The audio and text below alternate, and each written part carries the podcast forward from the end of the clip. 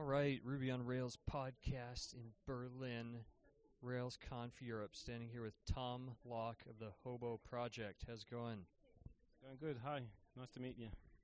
So, you came over from uh, UK? That's right. Yeah. D- Were you at the conference last year in London? I was. That was quite a time. Why the Lucky Stiff showed up. Yeah, that was good. Jim Weirich, a lot of local people too. So, what do you think so far of this conference? Enjoying it. I've really enjoyed the keynotes and uh, just here to meet people. Really. Only a half day into it, but uh, quite a few more talks, events. All yeah. right. So tell us about Hobo. A lot of attention on that recently. You first released it six months ago or something like that. It's actually uh, in a few weeks. It'll be like the one year birthday for Hobo. So it started in like September last year. That was just me in my shed hacking on it, and uh, I guess it came out a few months after that. So yeah, something like about six months probably since most people have actually noticed it. But it's been going about a year. And uh, for people who don't know, what what does Hobo do? Okay, Why did you so make it? It does a whole bunch of things. It's basically a plugin that grew out of various times when I wrote Rails code and I thought I don't want to write this again. Um, so lots of little things that make your life easier, and probably one big thing, which is the markup language, which is called Dryml, DryML if you prefer, which is uh, a tag-based markup language, which makes it much much easier to have well-factored views. So I was finding, although Rails does have a couple of mechanisms for factoring your views nicely, you've got helpers, you've got partials. To me, they both have got a kind of a what you might call an aesthetic penalty to, to using them. The, a partial, a separate file, maybe it's just got one or two lines of markup in it. A helper, if your helper's going to return markup, then you're having to write markup in strings. And in both cases, the, the call site is kind of a bit ugly with the percentage signs and equal signs and all the rest of it. So I wanted uh, a markup language that would encourage me to factor my views nice, nicely rather than try to dissuade me from doing so. And uh, I've, I actually wrote a system somewhat similar to that a very long time ago in uh, Perl.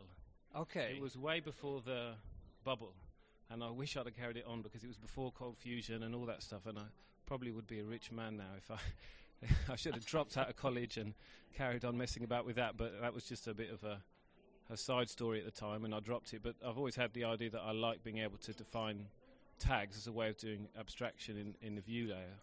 And Hobo abstracts some of the controller logic too, as well. That's right, mostly yeah. template based. So it's kind of, I mean, there's another, there's another um, plugin, maybe more than one that does a similar thing. I think there's one uh, resource controller where you just say resource controller and, and a model name, and you get the standard CRUD operations.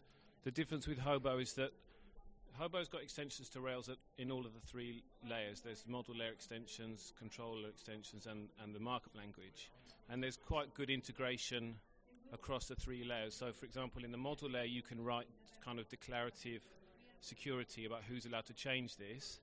Then the Hobo controller understands to police a post or a put and not allow things through that don't comply with those declarations you made in the model layer.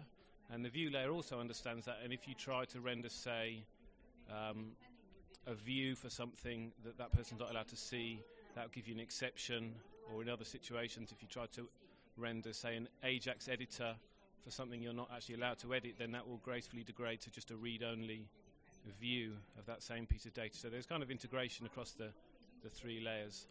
That does seem important. I mean, definitely Rails doesn't have anything built in for users and permissions, although Right. people can build on top of it. And So one of the people do. things, one of the things we did in the Hobo project was say users are going to be baked in because although there might be some downsides to that, maybe we do it slightly differently to the way you want to do it. But if you do want to do it the way we do it, then it actually opens quite a number of doors for other interesting things you can then do, given that your whole stack understands who the current user is. And actually, if you want to override it and give your own definition of a user, it's very simple to do that. I think you just have to override the current user helper to return your own model, and it, then it will still work with the other layers of, of Hobo.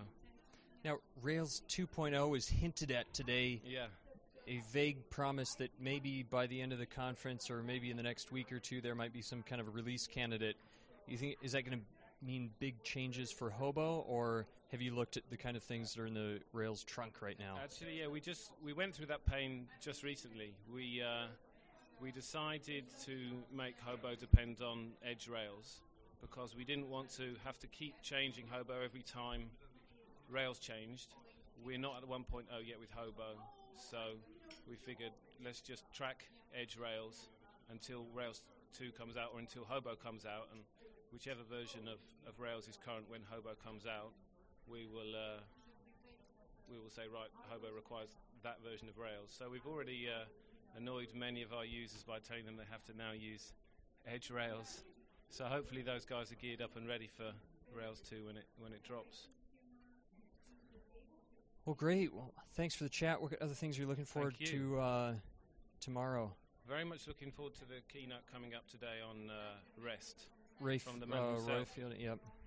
And uh, other than that, just meeting people, hanging out, and uh, I've got my talk coming up tomorrow, so hopefully I won't make too much of a mess of that. And uh, let's see if somebody turns up.